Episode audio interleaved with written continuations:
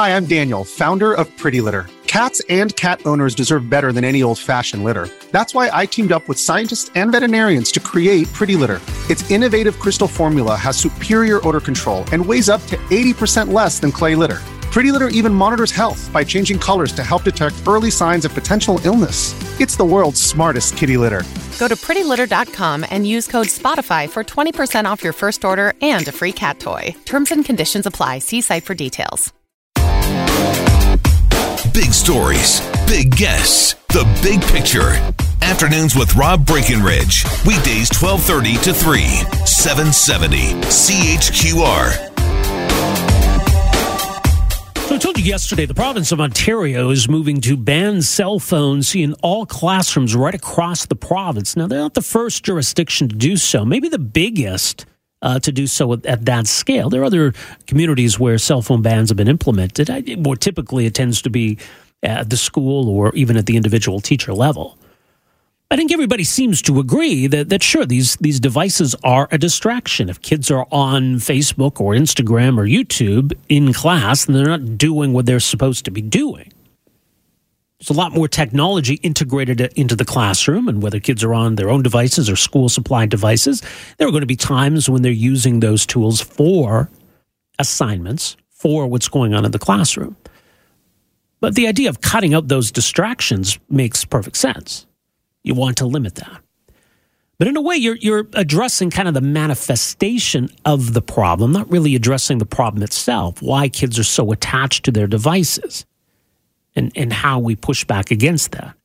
And it may not just be school where this is a, a problem. In terms of physical activity, in terms of social interaction, there are probably a lot of reasons why maybe we should be concerned about how reliant kids are on technology or how addicted they are to technology, if that's the right way to frame it. Joining us to talk a bit more about some of these issues and how we go about addressing them. Very pleased to welcome to the program someone who's uh, studied this issue quite extensively, Jacob Barkley.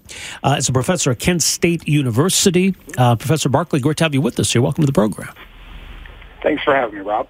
Uh, your thoughts on the idea of, of banning cell phones in schools, whether that makes sense to you? Yeah, it's an interesting um, approach. I think uh, strictly limiting their use within the classroom is probably advisable. Um, you mentioned in your lead-in that there are a number of ways you could use the, the phones that could augment the course, but the majority of the use with these devices is for leisure purposes and not really relevant to the coursework. So I think that if you were to keep them out of the classroom, it'd probably increase the children's ability to pay attention to the task at hand. Now, there have always been distractions, right, in, in school. And even with technology a generation ago, you know, kids might have had their, their Game Boys or, you know, a Walkman or even just writing notes or, or doodling. But this is a whole other level, right, where, where kids have become really dependent on these devices to be able to put it away for a few hours and ignore all the texts and ignore all the, the bings, all the notifications. It's becoming really challenging for kids, right, to, to detach themselves from it. I totally agree. I, I think that these devices they have an active um, role in in drawing your attention to them.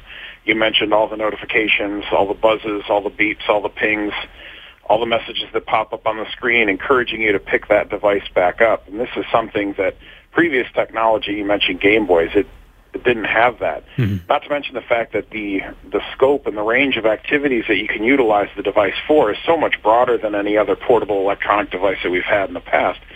And I think that that's part of what's drawn us to the studying these devices and the potential impact that they have on our lives because we turn around and these the use of this device became ubiquitous. It's everywhere. But we don't really understand what using this device as much as we are, what that's doing to the other behaviors and, and how it might be impacting our lives.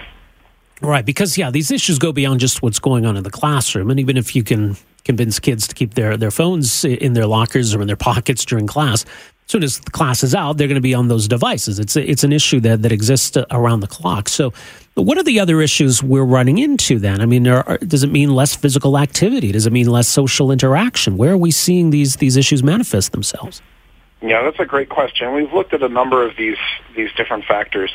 Uh, we know we're pretty confident that high cell phone users, those that use the device more than um, some of their lower use peers sit for as many as 90 minutes more per day than the, the, their lower use peers.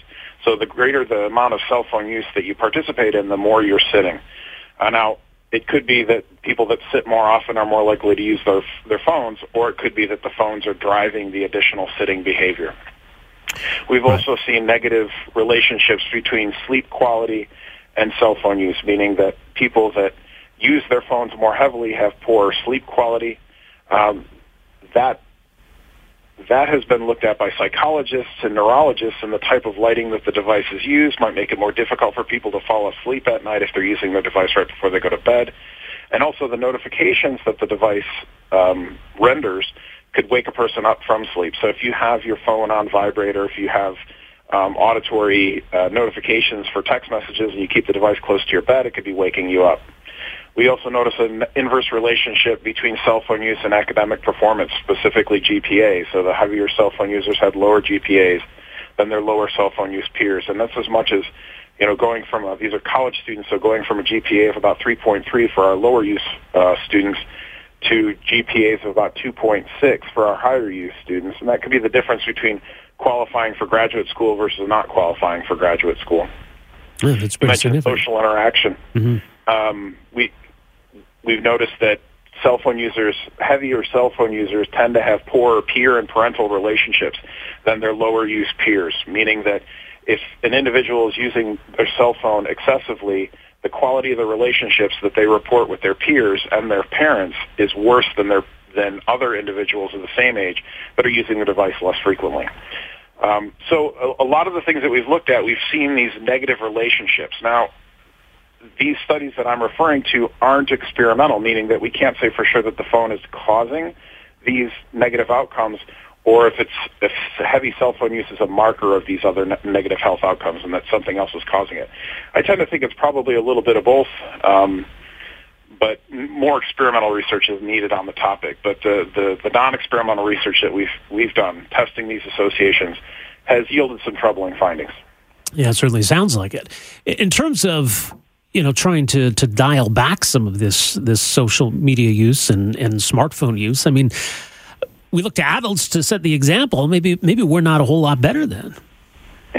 Well, we do use the device less than uh, kids. There's an inverse relationship between age and use, meaning that individuals that are 40 years old are using the device less than 20 year olds.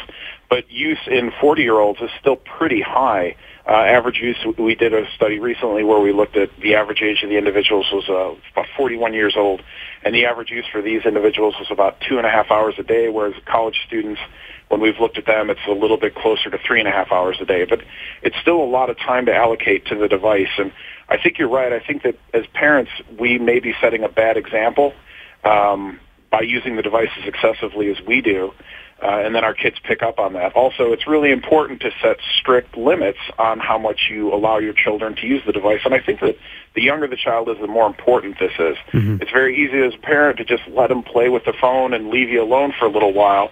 And I suppose that t- from time to time that's fine, but you have to be uh, cognizant of just how much the the children are using the device and try to set limits on it, the same way that you would limit television. Right, because I mean, this, technology is not going away, right? I mean, so this is the new reality, and and we need to to figure it out. Right. The technology is not going away. The concern that I have is that the technology showed up so quickly that we haven't really had time to assess the impact that it's had on our lives. And we're just now starting to really understand how much we're using these devices and how compelling the devices are, how difficult it is to not use the device for some people, and how that might be replacing or interfering with other aspects of life that might be more enriching. Yeah, some important points. Uh, Dr. Barkley, we'll leave it there. Appreciate your input on this, and uh, thanks so much for joining us here today. Uh, it's my pleasure. Thank you very much for having me. All right, take care. That's uh, Dr. Jacob Barkley, uh, of the School of Health Sciences at Kent State University. Been involved in numerous studies looking at the impact uh, of smartphone use.